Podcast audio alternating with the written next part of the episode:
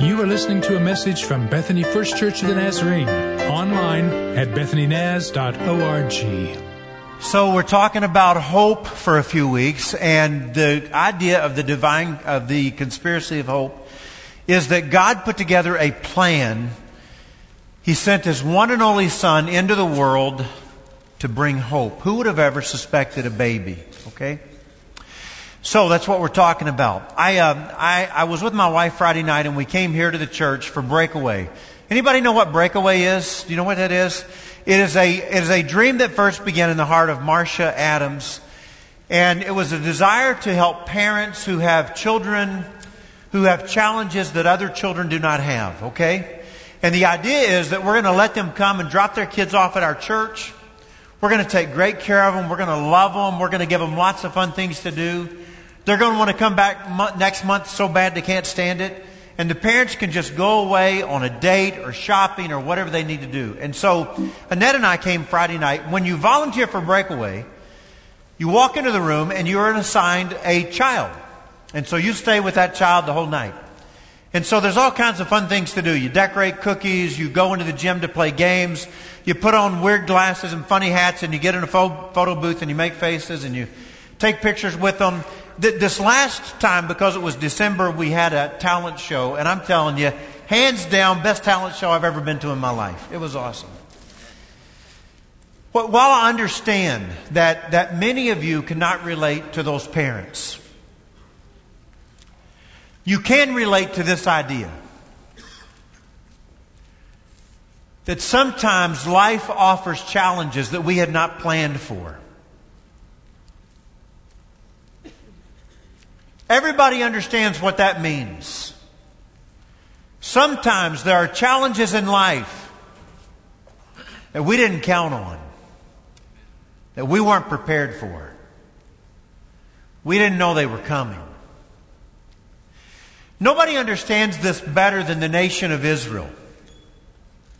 At the time when Jesus came onto this planet, they were living under Roman rule. There, there, had been a day when, when Israel was one of the most powerful nations, and the nations of the world feared Israel and their God.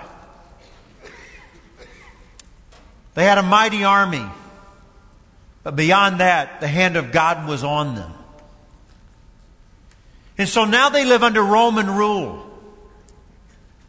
Joseph, what in the world are you doing? Taking Mary, she's full term in her pregnancy. You're going to take her on an 80 mile journey on a donkey down to Bethlehem. Why are you going to Bethlehem? You know what Joseph is going to say? We don't have a choice. Caesar, 1,500 miles away in Rome, has lifted his finger. And we all have to respond. And so Caesar Augustus declared that there would be a census taken of the entire Roman world, and now we are under his rule and we have to go. And so off to Bethlehem they go. And every step of the way, they could feel the thumb of Caesar in their back. And the nation of Israel were, was facing challenges that they had not planned for. And so it's in Bethlehem that Jesus is born. And so let me take you to verse 20 of that chapter, chapter 2 of the book of Luke, and talk to you a little more about this idea of hope, okay? Even for the nation Israel and for the whole world. So, um, I don't know. Uh, that's not quite it, but that is it. Thank you so much. So on the eighth day, when it was time to circumcise the child, he was named Jesus. This is the name the angel had given him before he was conceived. And so when the time came for purification rites required by the law of Moses, Joseph and Mary took him to Jerusalem to present him to the Lord. As it is written in the law of the Lord, every firstborn male is to be consecrated to the Lord. So there are three Jewish ceremonies that we are being um, exposed to here. One is circumcision, one is consecration and one is purification. We'll talk about them in a minute. And to offer a sacrifice in keeping to what is said in the law of the Lord a pair of doves or two young pigeons. Now there was a man in Jerusalem called Simeon who was righteous and devout, and he was waiting for the consolation of Israel. And the Holy Spirit was on him. It had been revealed to him by the Holy Spirit that he would not die before he had seen the Lord's Messiah. Simeon, I'm putting together a plan. I'm going to bring hope to humanity. And before you leave this world, Simeon, you're going to see him with your own eyes. So, moved by the Spirit, he went to the temple courts. And when the parents brought in the child Jesus to do for him what was the custom of the law required, Simeon took him into his arms. And he praised God, saying, Sovereign Lord, as you have promised, you may now dismiss your servant in peace. For my eyes have seen your salvation, which you have prepared in the sight of all nations. A light for revelation to the Gentiles and the glory of your people Israel. And so the child's father and mother marveled at what was said about him. And then Simeon blessed them, and then he said to Mary, his mother, and these probably are the words that cause us to pause. This child is destined to cause the rising and falling of many in Israel, and to be a sign that will be spoken against, so that the thoughts of many hearts will be revealed. And Mary, a sword will pierce your own soul too. So may God bless the reading of His Word. Amen? I'm not a moviegoer. Um, my wife likes movies, and my attention span is just not good enough. And so if I watch a movie with Annette, it's because I love Annette so much. But as years have gone on, I've, I've learned to watch movies a little better. But there's a movie that came out in 1994 called The Shawshank Redemption. Anybody seen The Shawshank Redemption? Sing another verse, hands all over the place. They're still coming. So, I hadn't seen the movie, and I have a friend who says, Are you kidding me? You've never seen Shawshank Redemption. So, a few years ago on television, I watched The Shawshank Redemption. Well, I like the movie because it is a story about one man teaching another man the meaning of hope. Anthony Robbins plays the role of Andy who was framed for double murder and was a banker, but he was innocent. The other character, Red, is played by Morgan Freeman. And so I'm going to show you something I've never done in a sermon in all of my life until just first service, is show you some movie clips. But I'm going to show you about three and a half to four minutes of movie clips, okay? The first is when they are in prison together in the cafeteria. The second is after Andy has broken out and then Red is legitimately freed from prison. And then the third one is when Red is on his way to see Andy. So watch these for a few minutes for me, will you? Haven't you ever felt that way about music? Well, I played a mean harmonica as a younger man. Lost interest in it, though. Didn't make much sense in here. Here's where it makes the most sense. You need it so you don't forget forget. Forget that there are places in the world that aren't made out of stone. That there's a there's something inside that they can't get to, that they can't touch. It's yours. What are you talking about? Hope. Hope. Let me tell you something, my friend. Hope is a dangerous thing. Hope can drive a man insane. It's got no use on the inside. You better get used to that idea. Like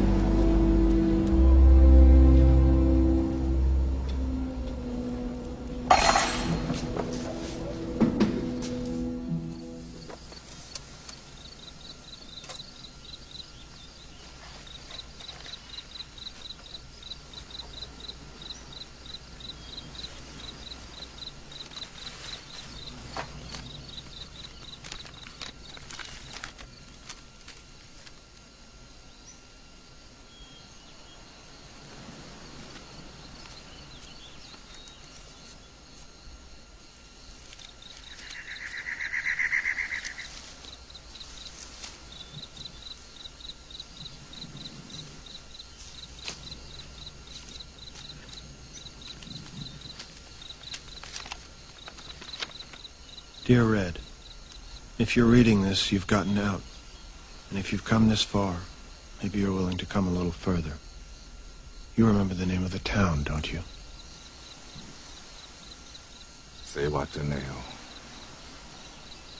I could use a good man to help me get my project on wheels. I'll keep an eye out for you, and the chessboard ready. Remember, Red, hope is a good thing, maybe the best of things, and no good thing ever dies. I will be hoping that this letter finds you, and finds you well. Your friend, Andy.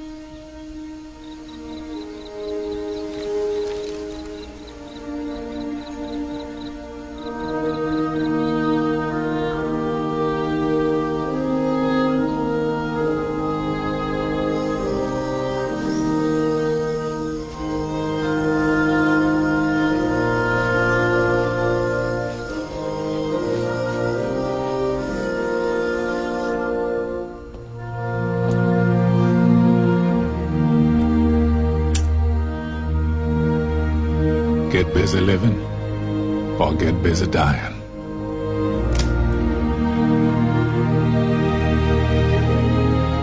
For the second time in my life, I'm guilty of committing a crime.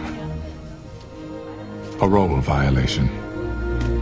Of course, I doubt they'll toss up any roadblocks for that. Not for an old crook like me. Fort Hancock, Texas, please. Find I'm so excited I can barely sit still to hold a thought in my head. I think it's the excitement only a free man can feel. A free man at the start of a long journey whose conclusion is uncertain. I hope I can make it across the border. I hope to see my friend and shake his hand. I hope the Pacific is as blue as it has been in my dreams.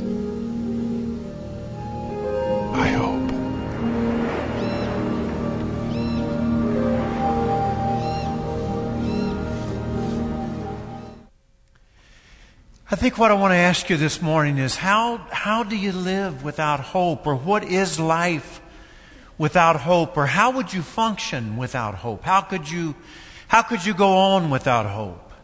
And yet open the Bible to the book of Ephesians and Paul talks about when you were without Christ, you were without God and without hope in this world. I love it when Andy says there's something they can't get to. It's inside of you. What are you talking about? I'm talking about hope. I guess I really want to ask you this. Am I looking at anybody this morning who says, Pastor Rick, I'm just kind of on the edge? I'm just right on the border. And I'm just about ready to give up. And I don't know that there's much hope left in me. I don't know that my situation is going to change.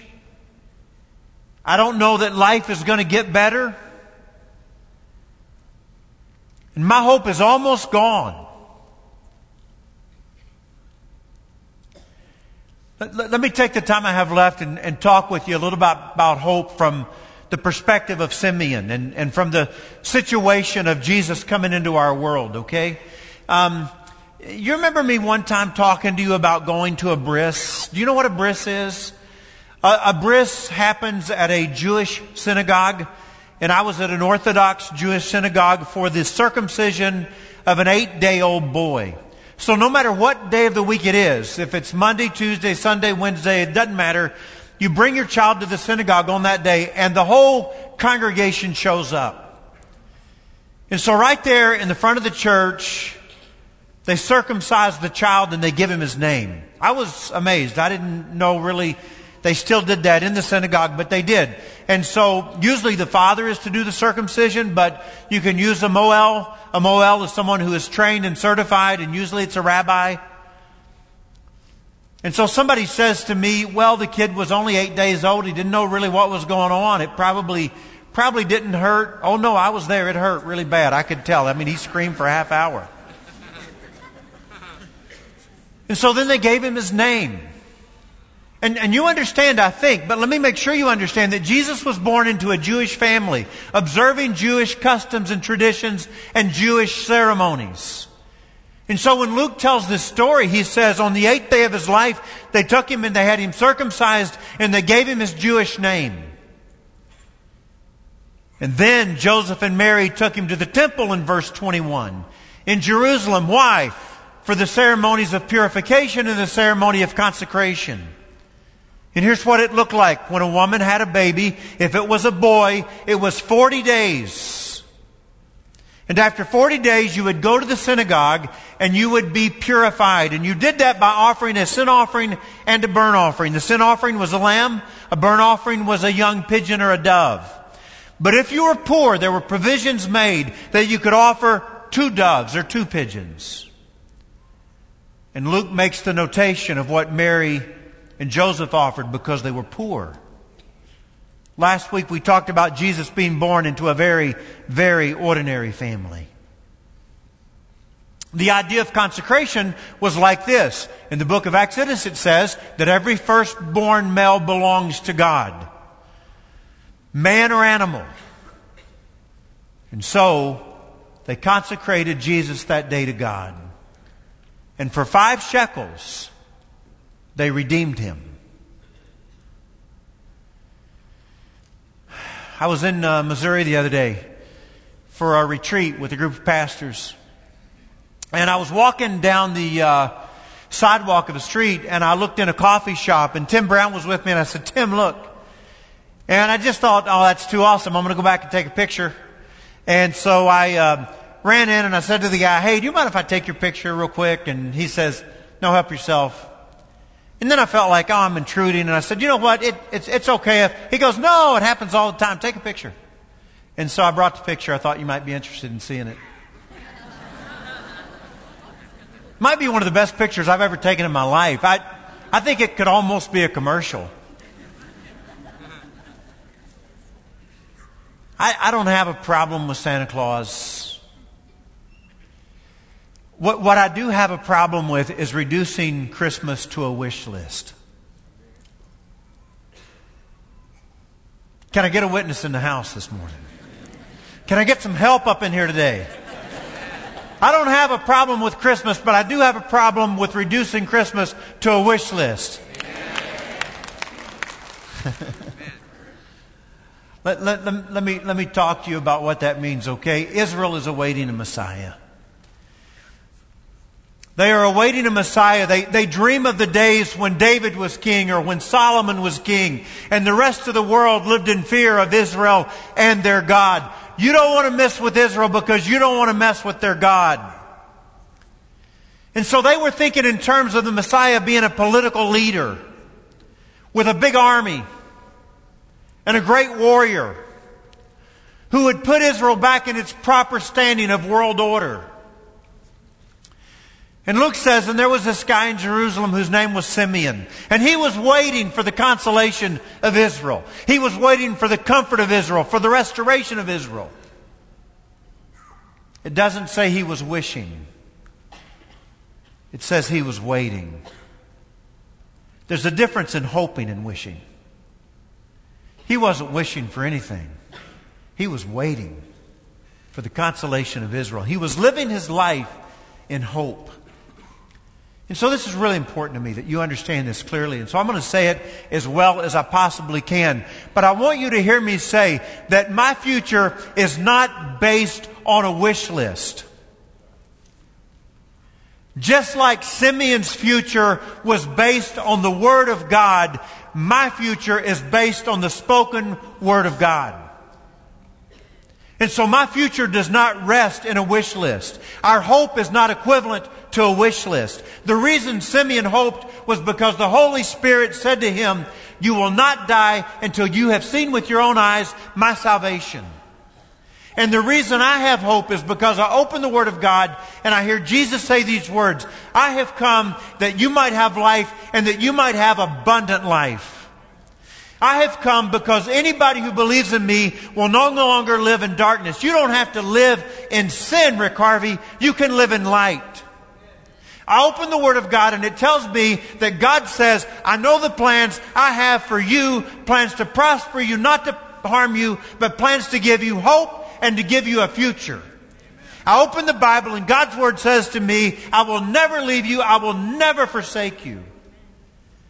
My future does not rest on a wish list.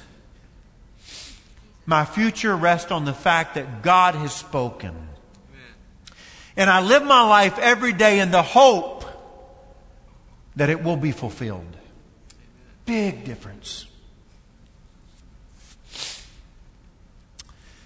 Annette and I were traveling one Christmas. We had lived in Kansas City for a while, and I was working on staff there after I finished seminary at a church. And so we had made that trip back to see family many times, but we never made it in the snow. And this Christmas, we were making it in the snow. We get to Mount Vernon, Illinois, and the snow is falling. Softball size drops, I'm sure, something like that. And finally, standing right in the dead middle of the interstate is a state trooper, and he's just blowing his whistle and just motioning you off the interstate. And so it's nighttime, and I rolled my window down and I said, What's up? And he said, We're closing the interstate. Too many wrecks. And so we get off at this little exit, and there's a hotel or two and a couple of restaurants, but every table is full and every room is full. No room in the inn for us. And so I'm thinking, what in the world will you do? You couldn't even find a place to park your car. Everybody, and more people are getting off. And all the talk when we got out of our car is that the next town has no rooms, and the next town has no rooms, and nothing to do. And we're waiting in this long line trying to get some gas. Maybe if I get my car filled up with gas, I can just keep it running through the night. I don't know what to do. I got a wife and a little baby, and I feel very responsible. And I'm talking to the Lord about it. And finally, now listen, kids, these are in the old days, okay? Before we had cell phones. Yeah. Some people did have car phones. I know that you don't know what a car phone is, some of you, but it was actually attached to your car. You picked up the phone, there was a cord that hooked to your car somewhere, and you answered it like you did in your house, and then you hung it back up. That was, some people had car phones. And so I found a payphone, and I got the phone book, and I open up the phone book, and I find the Church of the Nazarene. Now, there's some retired ministers here, and, and you might remember in those days they would put the parsonage number beside the church number. And so I called the pastor's house and I said, My name is Rick and I'm a Nazarene pastor and we're stranded. Oh, we know about the interstate being closed. We're well aware. He said, I'll work out something. You just wait there a few minutes by that phone and I'll have somebody to you soon. And in just what seemed like less than 10 minutes, an old gentleman pulled up in a truck and he said, Are you the Harveys? And we said, We are. And he said, You a Nazarene pastor? And I said, I am.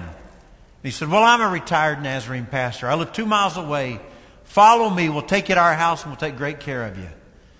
We walked in the door and his wife was already putting food on the table, which I was feeling good about that. They gave us a nice bedroom and they said, even if they open the interstate, why don't you spend the night, get up in the morning and get a fresh start?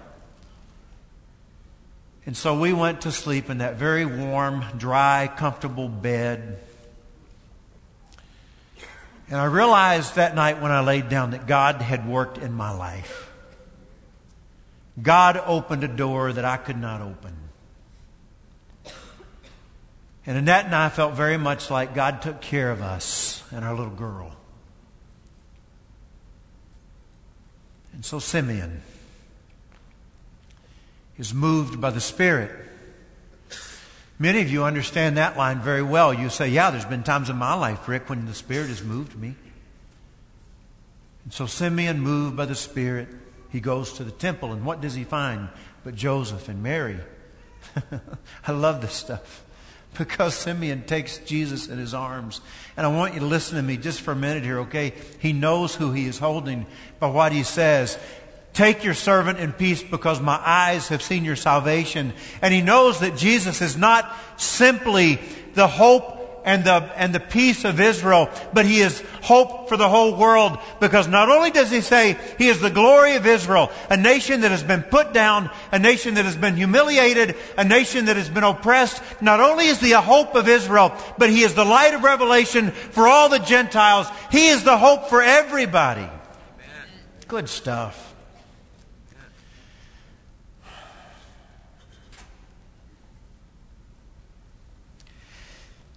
It, it's the next few lines that, that make us struggle. The rising and falling of many, he will cause that. Really? Spoken against him, words will be. Who would speak against Jesus?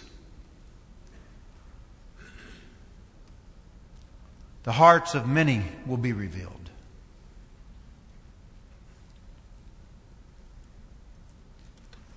He'll bring you joy, Mary. But you'll have sorrow in your heart because of him.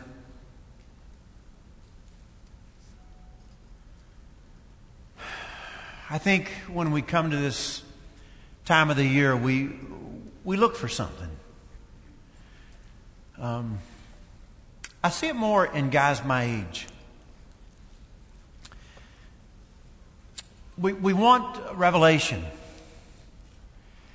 I want God to speak to me this Christmas. I want to catch a glimpse. I want to see something different. I want real meaning. I, I want revelation. I want, I want God to do something in my life this season.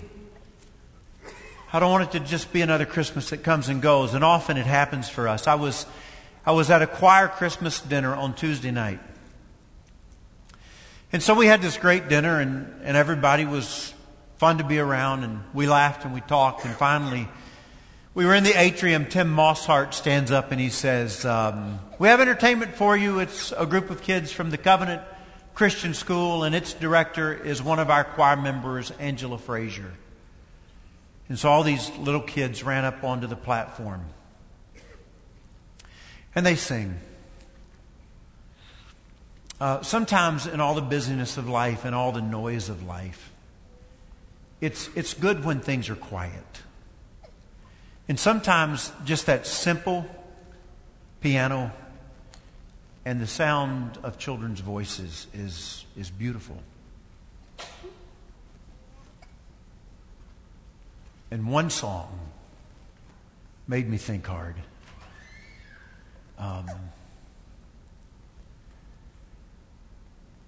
what shall I give him, poor as I am? If I were a shepherd, I could give him a lamb.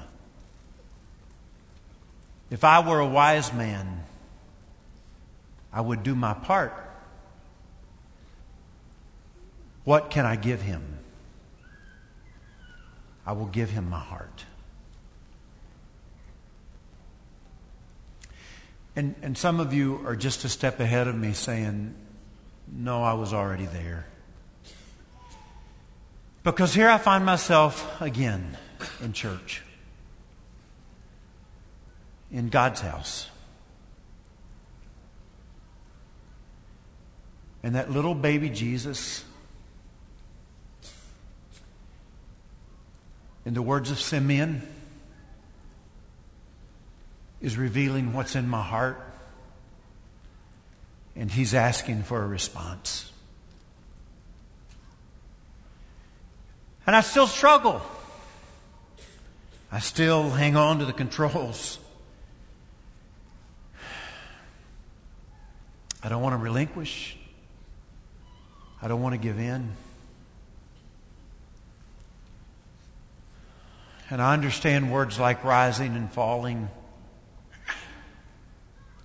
And I understand Him revealing what's in my heart. Because I struggle.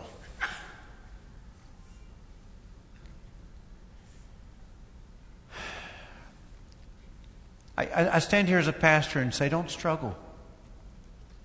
Find hope. This is where you find hope. It's a simple choice, really, in Red's words. It's either get busy dying or get busy living.